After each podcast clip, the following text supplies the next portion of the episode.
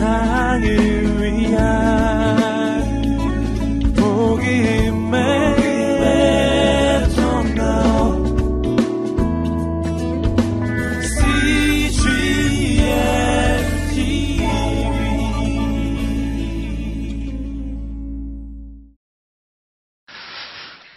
아, 오늘 말씀의 제목은 너희에게 베푸실 구원을 보라입니다. 아, 사실 오늘 본문의 출애굽기 14장 이 홍해를 어, 건너는 홍해 도화 사건은 아, 아주 잘 알려진 사건이고 본문입니다. 그러나 아, 우리가 익숙하게 알고만 있지만 아, 그 구체적인 내용들을 보면 이 반전의 반전을 거듭하는 하나님의 구원의 역사의 장대한 드라마입니다. 그 출애굽의 역사에 출 이집트의 역사에 어, 어떻게 보면 정점에 해당하는 그런 내용입니다. 세 가지 장면으로 보기를 원하는데 첫 번째 장면은 바닷가에 진을 치라 이스라엘을 향한 메시지입니다. 1절과 2절 말씀 오늘 본문의 말씀을 같이 읽어보겠습니다. 그때 여호와께서 모세에게 말씀하셨습니다. 이스라엘 백성들에게 돌아서서 믹돌과 바다 사이에 비하이롯 앞 곧 바알스폰 맞은편 바닷가에 진을 치라 하라. 아, 바로가 열 가지 재앙 때문에 이스라엘 백성을 어쩔 수 없이 내보내죠. 이스라엘 백성들은 아, 이집트인들에게 선물도 받고 축복을 받으면서 또 13장 마지막 부분을 보면 하나님의 구름 기둥으로 보호를 받으면서 이집트를 나옵니다. 이집트를 나와서 이제 광야로 들어섰는데 이 광야에서 약속의 땅 가나안으로 가려면 북동진을 해야 됩니다. 그런데 하나님께서 2절에 보면 돌아서서 방향을 전환해라 말씀하셔서 갑자기 남동진, 남진을 하게 됩니다. 그래서 홍해 앞에 가게 되는 것이죠. 믹돌이라는 그 망루, 망대라는 뜻입니다. 아, 그래서 망대가 서 있는 이 믹돌과 바다, 홍해, 바다 사이에 있는 비하히롯이라는 곳에 가게 됐는데 이 비하히롯은 채광지 내지는 채석장 입구다 이런 뜻을 가지고 있다고 합니다. 아, 이집트인들이 고대에 거대한 건축물들을 많이 세웠기 때문에 항상 큰 바다나 강줄기가 있는 곳에 채석장들을 많이 두었죠. 아, 그러한 지형을 설명을 하고 있습니다. 그 앞에 바닷가에 진을 쳐라. 아, 그렇게 하면 3절과 4절에 바로가 뭐라고 생각하냐면 아 이스라엘이 집을 나가서 헤매고 있구나. 헤매다가 갇혔구나.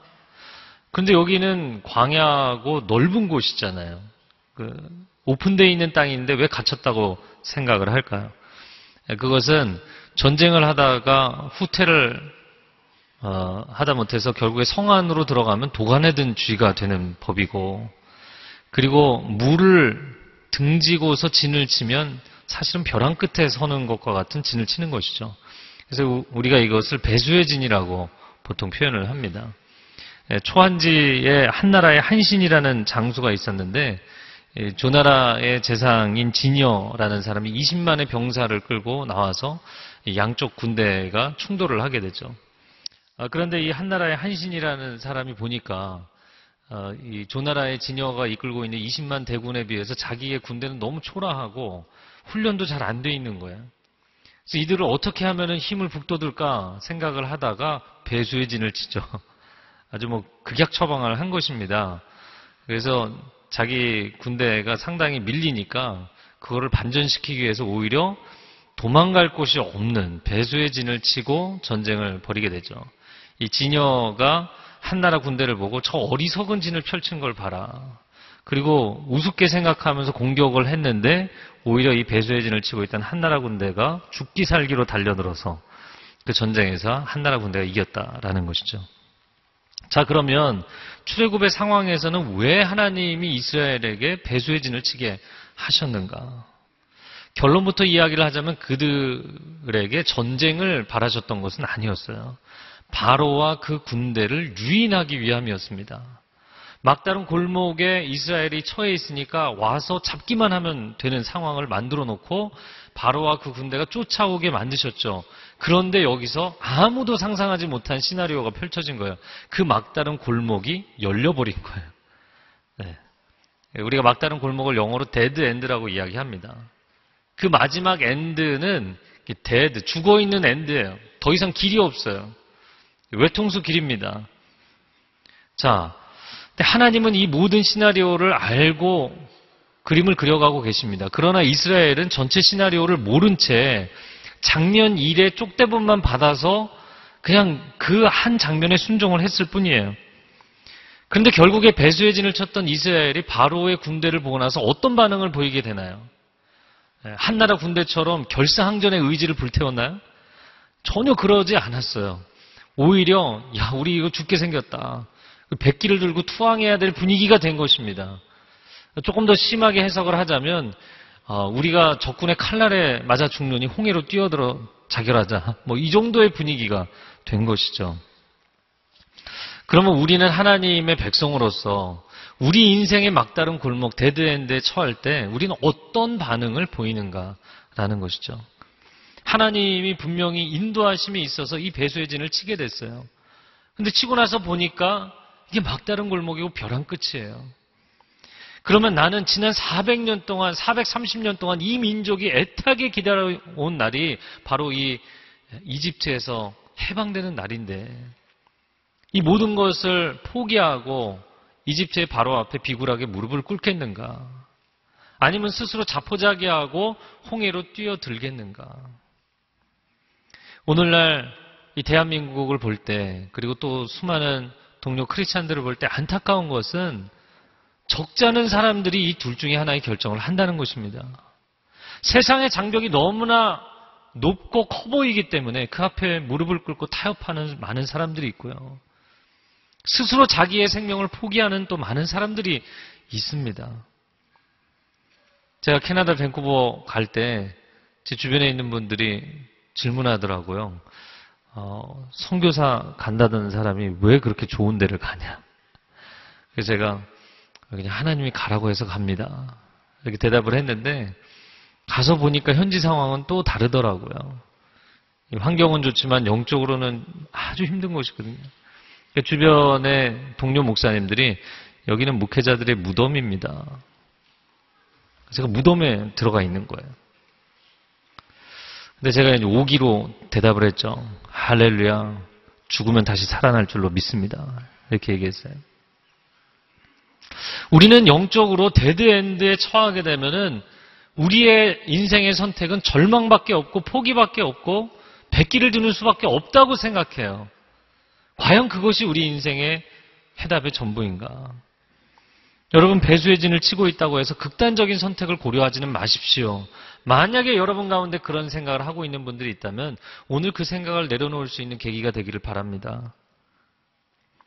나는 이해할 수는 없지만 하나님이 나를 여기까지 끌고 오셨다면 분명히 나의 고난에는 분명히 나의 인생의 이 dead end에는 이유가 있고 섭리가 있고 하나님의 계획이 있습니다. 내가 지금 당하는 이 고난이 하나님의 계획 안에서 지나가는 과정이라면 반드시 이 고난은 장래에 올 영광의 전주곡이 될 줄로 믿습니다. 하나님은 반전의 하나님이시기 때문이에요. 이사야 43장 18, 19절 말씀을 같이 읽겠습니다. 지나간 일들을 기억하지 말라. 과거에 연연하지 말라. 보라, 내가 새 일을 하고 있다. 이제 막 솟아나고 있는데 너희는 느끼지 못하느냐. 내가 광야에 길을 내고 사막에 강을 만들고 있다. 사막에 강을 만드시는 하나님. 그런데 오늘 본문은 정반대로 바다를 사막으로 만드시는 하나님. 저를 따라보세요. 바다를 사막으로 만드시는 하나님.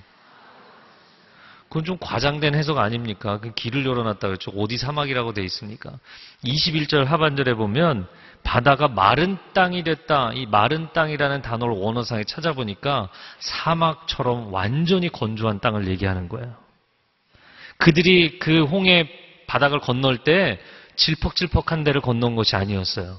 완전히 습기가 없이 말라버린 땅을 건넌 줄로 믿습니다. 이것이 하나님의 역사였어요. 그래서 사람으로서는 상상할 수 없는 시나리오를 하나님은 갖고 계신 줄로 믿습니다. 그분이 나의 하나님이시죠. 자, 오늘 본문의 이 반전의 드라마 두 번째 장면은 이 바로를 향한 하나님의 계획입니다. 이 이스라엘을 쫓아가라.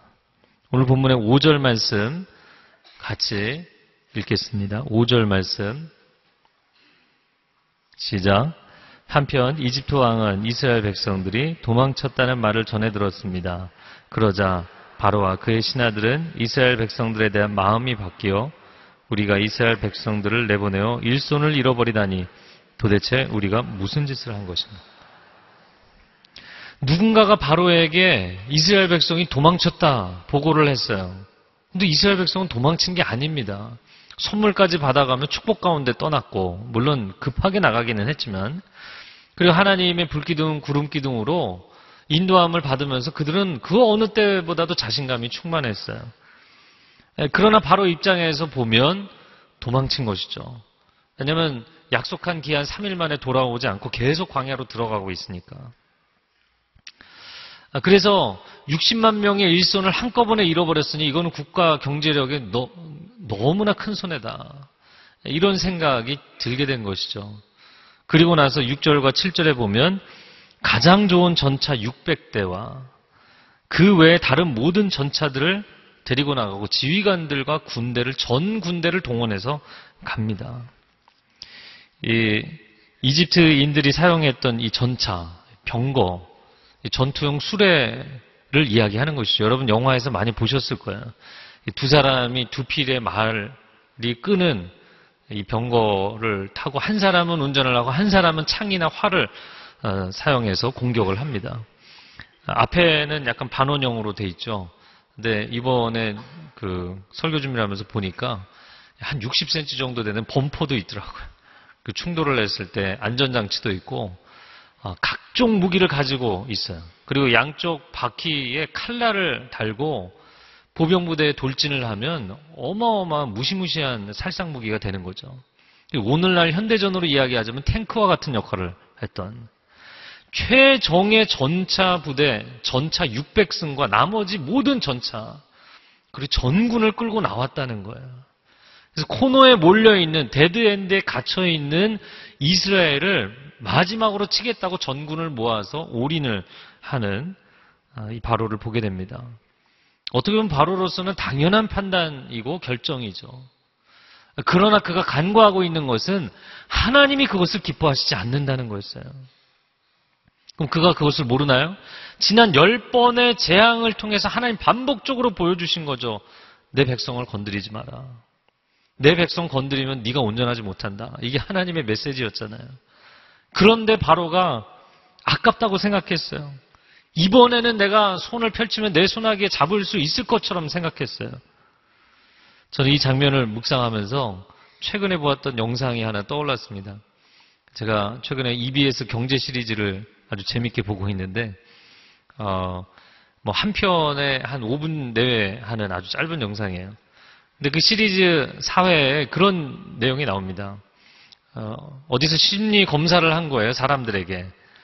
아, 당신은 한 회사의 사장입니다. 새로운 비행기 신제품 개발을 위해서 100만 불을 투자하시겠습니까? 그래서 상황은 어떤 상황이냐면 당신의 경쟁사에서 이미 당신이 계획하는 비행기보다 훨씬 저렴한 비용에 아, 성능이 뛰어난 비행기를 이미 개발해서 판매를 하고 있어요. 그러니까 당신이 그 비행기를 만들어 봤자, 완성을 해봤자 손해를 볼 것이 뻔한 상황입니다. 그럼 당신은 그 비행기 개발에 100만 불을 투자하겠습니까? 여러분 어떻게 하시겠어요? 투자하시겠어요?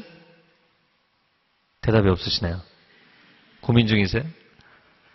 저는 당연히 아니라고 생각했어요. 그런데 제가 놀랬던 거는 퍼센테이지가 그다지 높지 않은 83.3%가 투자하지 않겠다고 대답을 했어요. 그런데 두 번째 질문을 조금 각도를 틀어서 질문을 했어요. 이 팔리지 않을 비행기에 당신은 100만 불을 투자하겠느냐?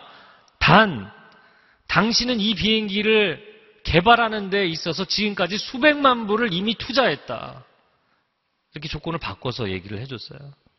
그랬더니 응답자에 무려 몇 프로가 투자를 하겠다고 얘기했는지 아십니까?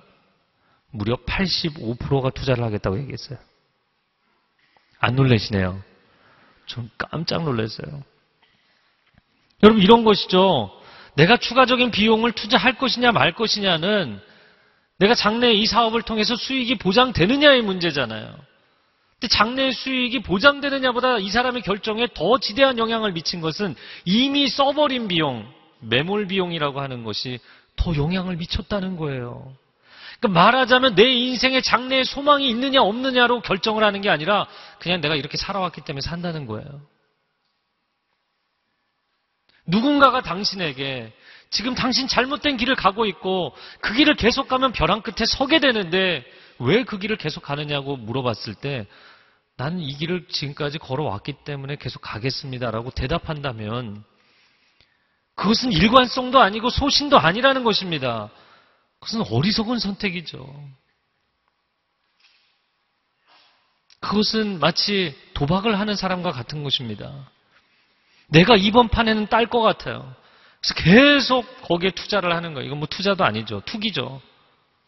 그리고는 전 재산을 탕진하고 나서 이 사람이 집에 들어와서 뭘 해요? 집문서 들고 나가잖아요. 이 집문서 들고 나가는 바로를 봅니다. 여러분, 우리가 우리 인생에서 부도나는 사업을 포기하지 못하고, 잘못된 관계인 걸 알면서도 중단하지 못하고, 하나님이 기뻐하시지 않는 길인 것을 알면서도 멈추지 못한다면 우리는 바로의 전철을 밟고 있는 것이죠. 인생에서 유턴은 언제든지 가능합니다. 유턴은 언제든지 가능해요. 내가 차를 몰고 길을 가다가 내가 가는 방향이 목적지와 다른 방향으로 가고 있다는 것을 깨닫는 그 즉시로 사람들이 유턴하지 않습니까?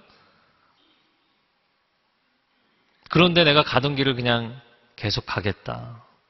목적지가 나오지 않아도 벼랑 끝으로 떨어져도 상관없다. 라고 이야기를 하면서 그게 마이웨이라고 노래를 부른다면 그건 잘못된 노래라는 거예요. 8절 말씀에 여호와께서 이집트 왕 바로의 마음을 강팍하게 하셨고 하반절에 보면 이스라엘 백성들은 담대하게 행진했다. 저는 이 8절을 보면서 scene number one과 scene number two 이스라엘도 하나님이 주신 쪽대본을 들고 하고 있는 거고 어, 이 바로와 그 군대도 하나님이 주신 지침을 가지고 이걸 하고 있는 거예요. 마치 바둑을 두 사람이 두고 있는 게 아니라 한 사람이 하나님 혼자서 지금 흑돌, 흰돌 다 두고 계시는 거예요. 어, 전 이걸 보면서 와 정말 이스라엘이 이제 출 이집트 해서 약속의 땅에 들어가면 완성이 되는 거잖아요. 그런데 이 바로의 소나기에 잡히면 미생도 아니고 이제 뭐 집을 형성하면 그 안에서 죽을 수밖에 없는 상황인데 그러한 절처절명의 상황에 놓여 있습니다. 마지막 반전이 일어나죠. 세 번째 장면입니다. 세 번째 장면은 이스라엘 백성들에게 그저 가만히 있으라. 저를 한번 따라해 보세요. 그저 가만히 있으라. 10절 말씀에 보면 10절 하반절에 이스라엘 자손들이 너무 두려워서 여호와께 울부짖었다. 부르짖었다도 아니고요. 울부짖었다. 전 이 장면이 조금 안타깝더라고요. 방금 전까지는 굉장히 담대하게 걸어왔는데 바로와 그 군대가 뒤쫓아온 것을 보고서는 울부짖었다. 이거는 기도를 한 게 아니고 비명을 지른 거예요. 비명을 질렀어요.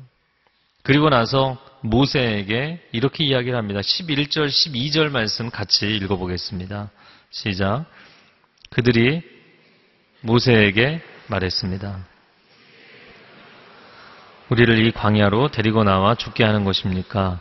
어떻게 우리를 이집트에서 끌고 나와서 이렇게 하실 수 있습니까? 우리가 이집트에서 이집트 사람들을 섬기게 그냥 놔두십시오 라고 하지 않았습니까? 이 광야에서 죽는 것보다는 이집트 사람들을 섬기는 편이 나았을 것입니다. 아, 이런 이야기를 하는 이스라엘을 보는 게 얼마나 안타까운지 모르겠어요.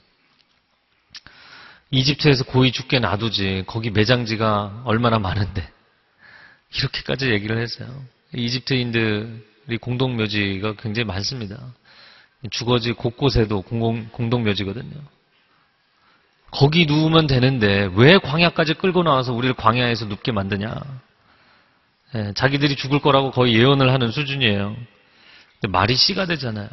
이 광야 1세대가 광야에서 결국에 다 눕게 되죠. 우리를 좀 그냥 놔두라고 하지 않았느냐 얘기를 했어요. 한때는 도와달라고 부르짖었던 사람들이 주님이 도와주시려고 하니까 또 놔두라고 그래요. 꼭 사춘기 자녀들 같아요. 왜 날 안 도와주고 그 도와주려고 했더니 그냥 놔두라고 이 얘기를 하는 사람들을 봅니다. 그리고 마지막으로 한 얘기가 광야에서 죽느니 차라리 이집트인을 섬기겠다. 아, 저는 이 장면이 참 너무 안타깝다 싶어요.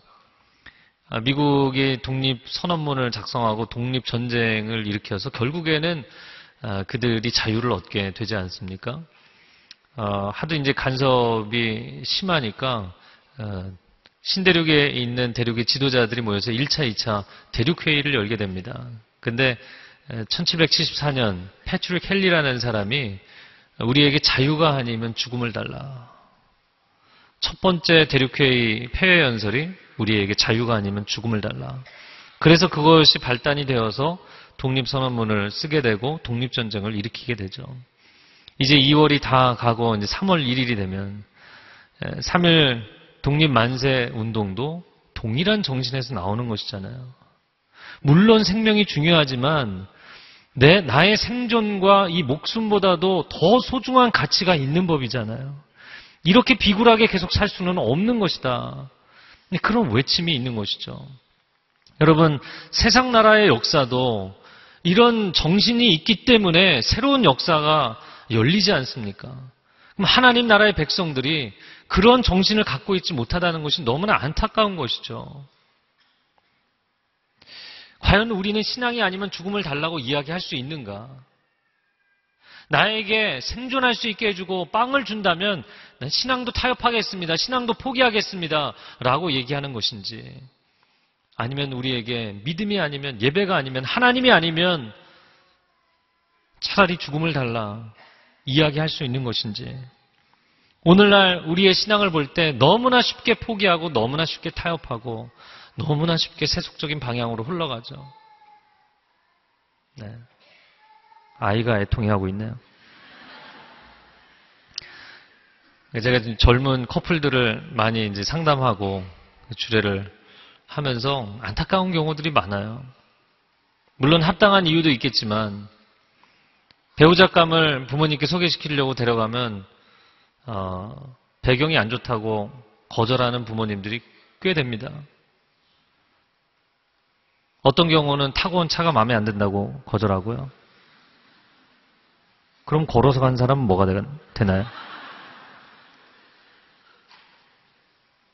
근데 제가 목사잖아요. 목사인 저에게 와서 큰일 났습니다. 어, 왜 그러시냐고. 내 딸이 목사랑 결혼하려고 합니다. 기도해 주세요. 기도해 주세요. 그럼 제가 뭐라고 기도를 하나요?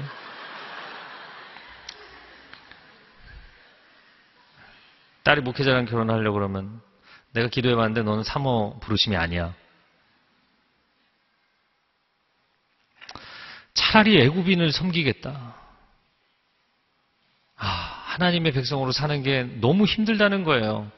차라리 하나님 모를 때는 편했는데 세상 사람으로 살 때는 즐거웠는데 하나님을 등지고 신앙을 등지고 세상으로 돌아가시겠습니까?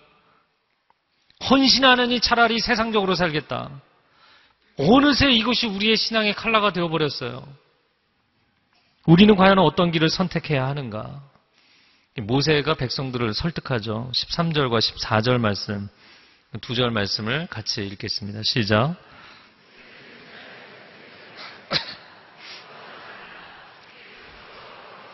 오늘 너희에게 베푸실 구원을 보라. 너희는 이 이집트 사람들을 다시는 보지 못할 것이다. 여호와께서 너희를 위해 싸우실 것이니 너희는 그저 가만히 있기만 하면 된다. 두려워하지 말라. 굳게 서서 여호와께서 베푸실 구원을 보라. 아멘. 여러분 이 굳게 서서라는 건 뭐냐면 다리가 땅에 붙은 것처럼 그냥 가만히 서 있으라는 거예요. 도망가지 말고 투항하지 말고 홍해에 뛰어들지도 말고 가만히 stand firm 가만히 견고하게 서 있어라. 심리 치료하시는 분들, 정신과 닥터들이 하는 이야기가 인생에 항상 마음이 어려워지는 상황이 있잖아요. 그런데 가장 안 좋은 심리 기제는 무엇이냐면 도망가는 거예요. 피하는 거예요. 우리가 길을 갈 때 어디 뭐 공사 현장에 있어서 길이 막혀 있으면 우회 도로를 사용하죠. 디투어 하는 거. 이 투어를 못 하고 디투어 하는 거. 이 우회 도로를 사용하는 인생이 습관이 되면 이게 가장 안 좋은 심리 기제예요. 인생에 많은 스트레스가 있고 어려움이 있죠. 그러나 대면해야 합니다. 뚫고 나가야 합니다. 그 자리에서 버텨야 됩니다. 수많은 사람들이 고난의 상황에서 그 고난 자체를 이겨내는 것이 승리라고 생각하는데 저는 다르게 이야기하고 싶습니다. 그 고난의 상황에서는 버티는 것만으로도 승리예요. 인생이 항상 고공행진을 하는 것은 아닙니다. 인생이 항상 평탄대로를 가는 것은 아닙니다. 고난의 어두운 터널을 지나갈 때도 있어요. 사망의 음침한 골짜기로 가야 될 때가 있어요. 그러나 그 상황에서도 포기하지 않는 것, 되돌아 나오지 않는 것, 되돌아 나오면 다시 들어가야 돼요. 두렵지만 그 길을 버티면서 끝까지 나오는 것, 그것이 중요합니다. 내가 두려워하는 상황, 내가 두려워하는 사람, 내가 두려워하는 일, 이런 것만 생기면 피하는 사람들이 있어요. 그렇게 계속 피하다 보면, 아, 이거 피하고 나머지 영역에서 살면 되지. 아니요. 두려움은 자가 증식되는 경향이 있어요. 영역을 매우 빠른 속도로 확장해 가죠. 그래서 처음에는 이것만 두려웠는데 나머지도 두려워요. 이것도 두려워요. 이런 사람 저런 사람 다 두려워지기 시작하면 내 인생에 내가 발을 디디고 서 있을 수 있는 그라운드 자체가 좁아져 가기 시작하는 거예요. 그리고는 그 상황 자체가 나를 숨을 조여오게 돼 있죠. 그래서 심리 치료를 하고 정신과 닥터들을 고면할 때 힘들어도 버티십시오. 약을 먹을지라도 치료 과정 중에 있을지라도 버티십시오. 이야기하는 것이에요. 두려워하지 말라. 굳게 서라. 버티고 서 있으라는 것입니다. 딴 데 가지 말고 도망가지 말고 서 있으라는 거예요. 쉐임, 수치를 당해도 어려움을 당해도 버티고 그 상황을 뚫고 가는 게 중요해요. 어떻게 하라는 건가? 14절에는 이렇게 말씀합니다. 너희는 그저 가만히 있기만 하면 된다. 왜? 하나님이 대신 싸우실 것이기 때문에. 제가 이거 보니까요. 어떤 선택을 하라는 게 아니에요. 투항을 한다든지 홍해 바다에 뛰어든다든지 아니면 결상전을 하라는 것도 아니에요. 내가 이 상황에서 아무것도 할 수 있는 능력이 없을 때는 당신에게 선택권이 없다는 걸 인정하라는 거예요. 그냥 가만히 있기만 하라는 거예요. 왜? 하나님이 행하실 것이기 때문에. 내가 할 수 없을 때 누가 행하시나요? 하나님이 행하시는 것이죠. 우리는 그것을 구원이라고 부르는 것입니다. 여러분 오늘 13절 말씀에 여호와께서 너희에게 베푸실 구원을 보라. 근데 이 구원이라는 단어가 히브리 원문에는 여호와의 구원이라는 단어로 돼 있어요. 근데 여호와가 두 번 나오니까 해석상으로는 번역할 때는 뺐는데 여호와의 구원입니다. 그리고 이 여호와의 구원을 히브리 텍스트 그대로 발음을 하면 예수와 아도나이예요. 구원이라는 단어가 예수와거든요. 자기 백성을 저희 죄에서 구원할 자임이라 이름을 예수라 하라. 그래서 호세아, 조슈아, 여호수아 다 이 예수아라는 단어예요. 예. 그리고 이 예수아라는 단어는 구원한다는 뜻입니다. 여호와의 구원, 죄 가운데 있는 우리를 구원하시기 위해서 그 아들 예수 그리스도를 보내주셨죠. 그것은 우리가 스스로 우리의 죄의 문제에 대해서 할 수 있는 것이 아무것도 없기 때문이에요. 우리는 해결할 능력이 없어요. 그 죄로 인한 결과, 어둠과 사망과 절망, 그것을 우리는 스스로 벗어날 능력이 없어요. 그렇기 때문에 하나님의 구원의 길 예수 그리스도를 보내주신 줄로 믿습니다. 그러면 그 상황에서는 선택이란 없는 거예요. 그냥 받아들이는 거예요. 가만히 있어서 그냥 하나님의 구원의 길을 받아들이는 것이에요. 10편 46편 10절 말씀에 우리 한번 같이 읽어볼까요? 시작. 이르시되 너희는 가만히 있어 내가 하나님 됨을 알지어다 내가 문 나라 중에서 높임을 받으리라 내가 세계 중에서 높임을 받으리라 하시도다. 가만히 있어서. 아, 뭐, 제가 지금 얘기하는 분 누군지 알려고 하지 마세요. 근데 이분이 아들이 참 방황을 많이 했어요. 결국에는 고등학교를 마치지를 못하고 중간에 그만둬야 됐어요. 사건 사고도 많았고 사고도 많이 쳤어요. 집에서 낮밤도 없이 그냥 게임을 하고 아빠도 손을 댈 수 없고 엄마도 손을 댈 수 없고 1년째, 2년째 계속 놔두는 거예요. 근데 이분이 교회 나와서 열심히 봉사하거든요. 거의 뭐 하루, 일주일에 하루도 빠짐없이 나올 정도로 자주 나와서 봉사하거든요. 근데 그러다 보니까 주변에 있는 사람들이 뭐라고 하더라고요. 당신이 이렇게 나와서 교회에서 이런 사역할 상황이냐. 왜 당신 아들에 대해서 대책을 안 세우냐. 왜 그 아들을 위해서 시간을 쓰고 노력하지 않고 그 아들 포기한 거냐. 이렇게 주변에서 뭐라고 하더라고요. 근데 저는 그 집사님의 마음을 알 것 같아요. 왜냐면 이렇게 비난하는 사람들은 새벽 예배를 안 나오고 그 집사님 새벽 예배를 나오셨는데 새벽마다 통곡을 하는 거예요. 새벽마다 하나님 앞에 엎드려 통곡을 합니다. 하나님 그 아들 을 언제 살려주시겠습니까?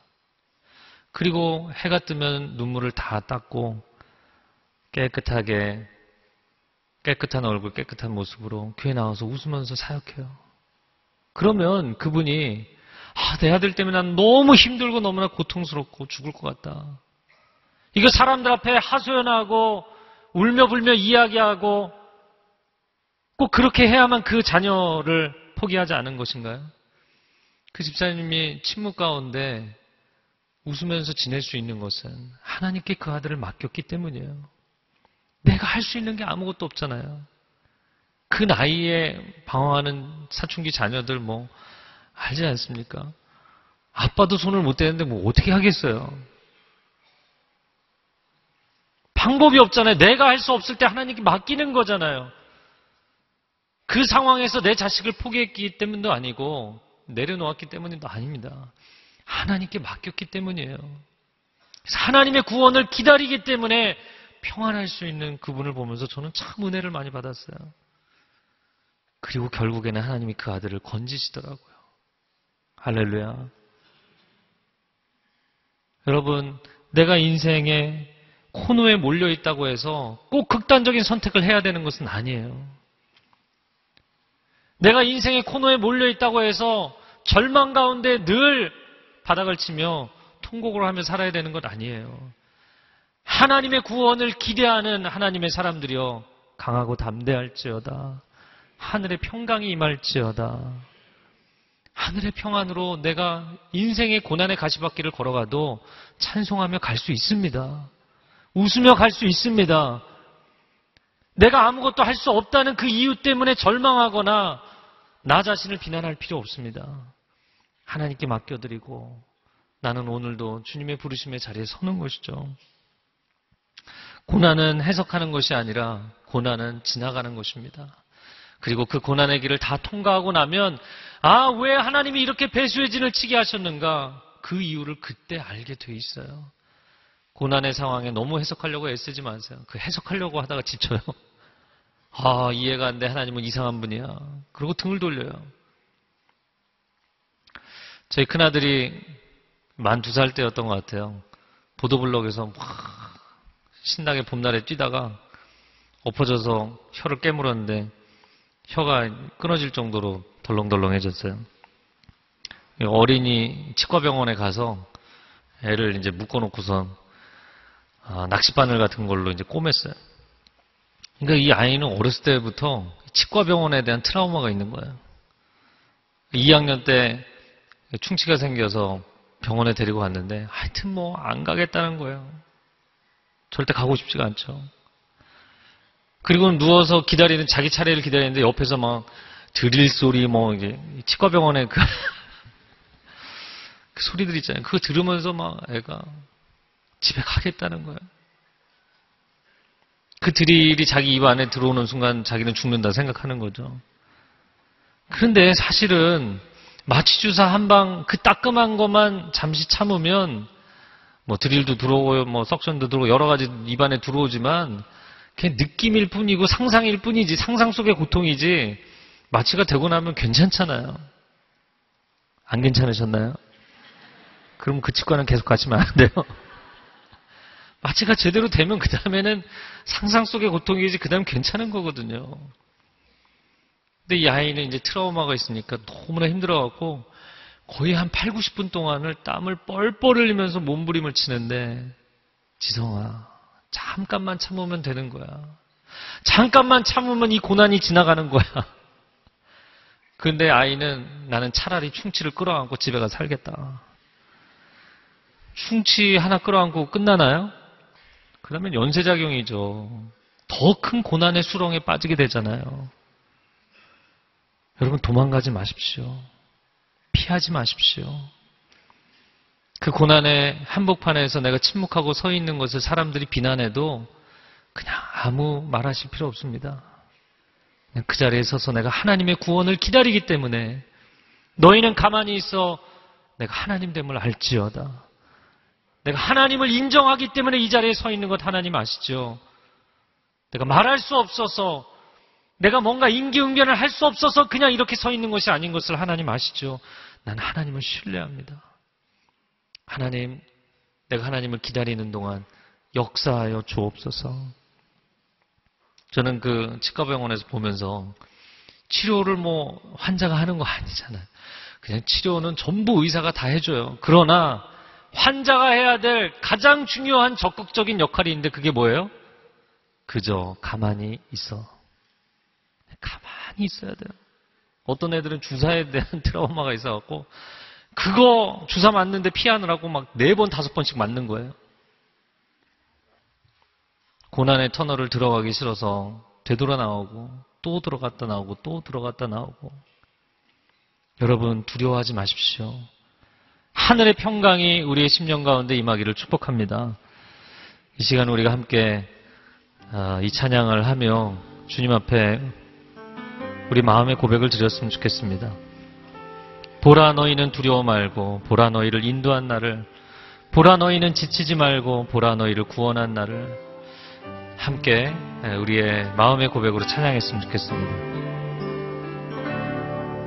보라 너희는 두려워 말고 보라 너희를 인도한 나를 보라.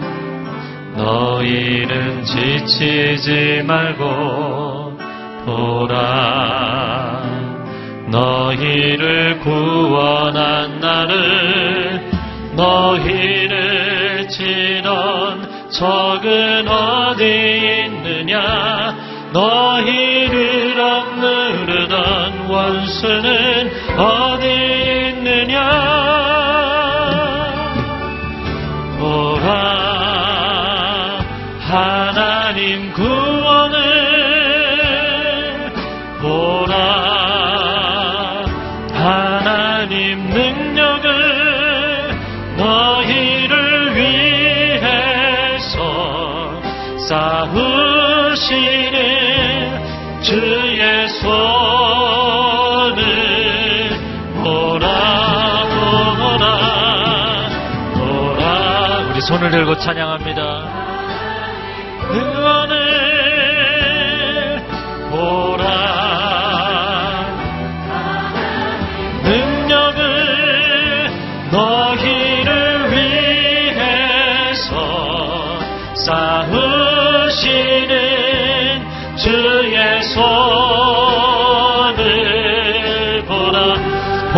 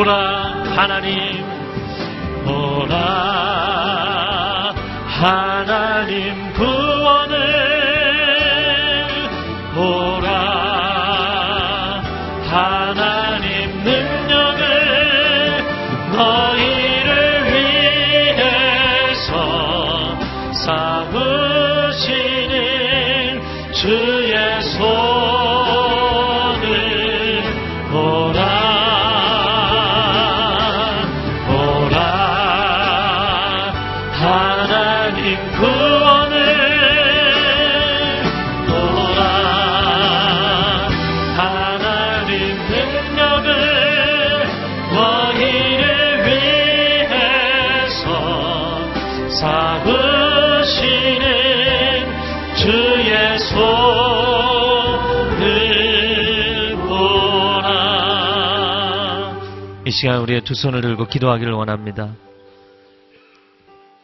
거대하고 강력한 동풍을 불어 홍해를 말리시고 그 바다를 사막으로 만드셔서 60만 이스라엘 장정들과 200만 이스라엘 백성들이 다 건너가게 하시고 바로와 그 군대를 그 물에 모든 정군이 수몰되게 하신 하나님 하나님 능력의 하나님 구원의 하나님 나의 하나님 내 인생의 절망과 고난의 코너에서 고통 가운데 부르짖 있는 사람들이 있다면 하나님의 구원을 바라보게 하여 주시옵소서. 원수를 바라보는 것이 아니라 하나님의 구원의 손길을 바라보게 하여 주시옵소서. 주여 한번 외치고 기도하겠습니다. 주여 오 주님 주님의 그 구원의 손길 능력의 손길 은혜의 손길을 바라보기를 원합니다 우리의 삶 가운데 우리가 아무것도 할 능력이 없을 때 하나님은 우리와 함께 하십니다 내가 아무것도 할 능력이 없고 지혜가 없고 방법이 없을 때 하나님의 길을 보여주시고 하나님의 능력이 나타나며 하나님의 구원을 체험하게 하시는 줄로 믿습니다.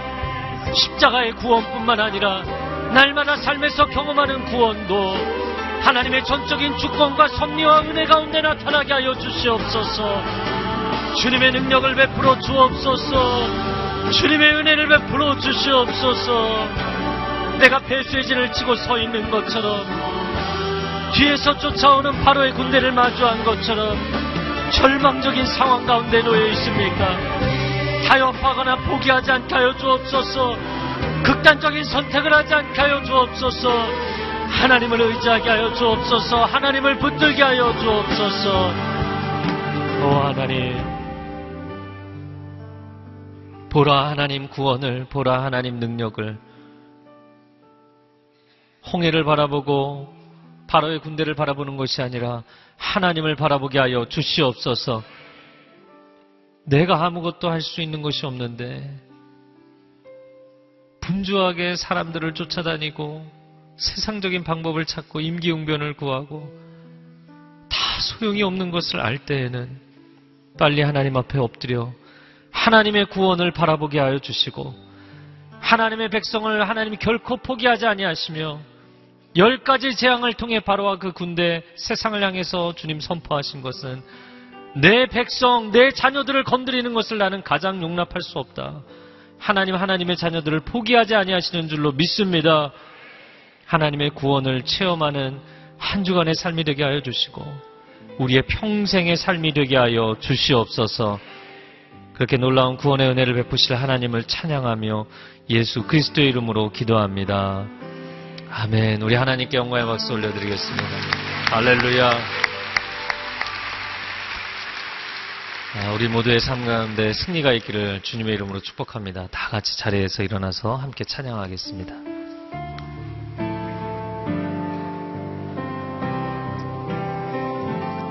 주님 내가 여기 사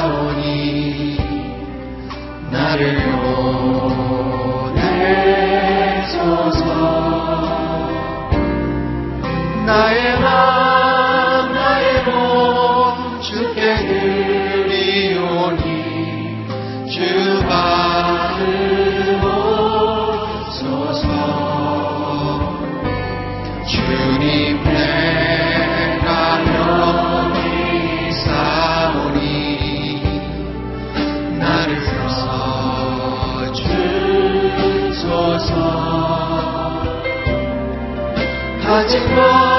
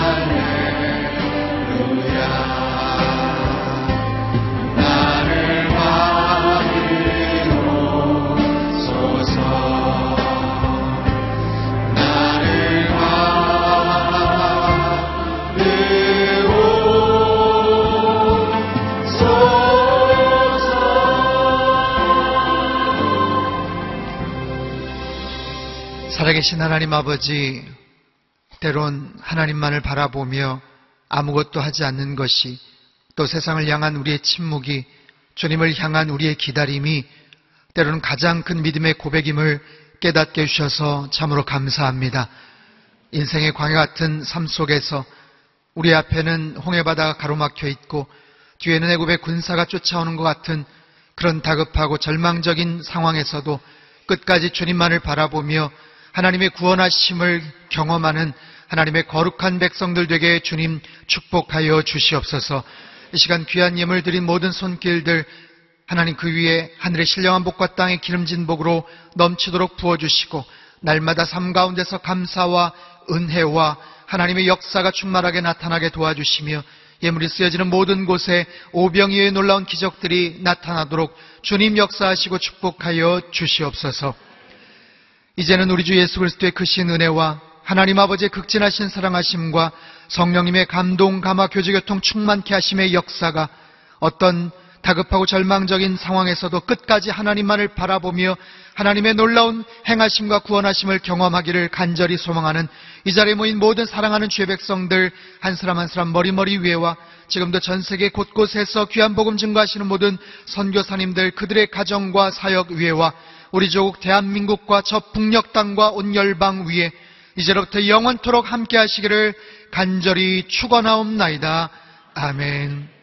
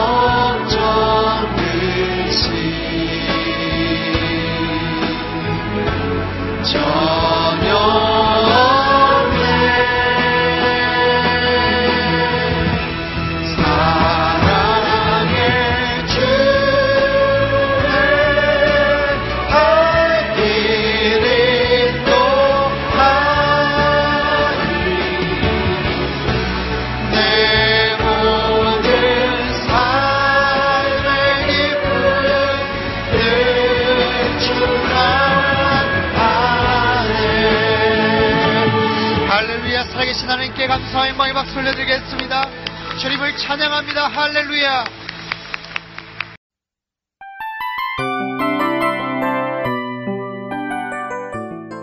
이 프로그램은 청취자 여러분의 소중한 후원으로 제작됩니다.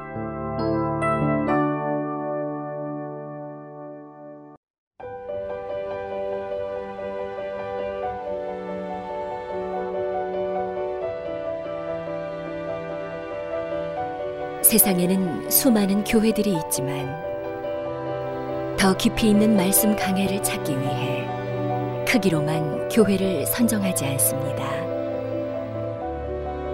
보다 좋은 영적 콘텐츠를 더 많이 나누기 위해 방송비를 받지 않습니다. 1년 365일 복음만 전하고 싶어서 우리는 광고를 하지 않습니다. 온누리의 복음을 땅끝까지 CGN TV와 함께 땅끝 선교사가 되주세요.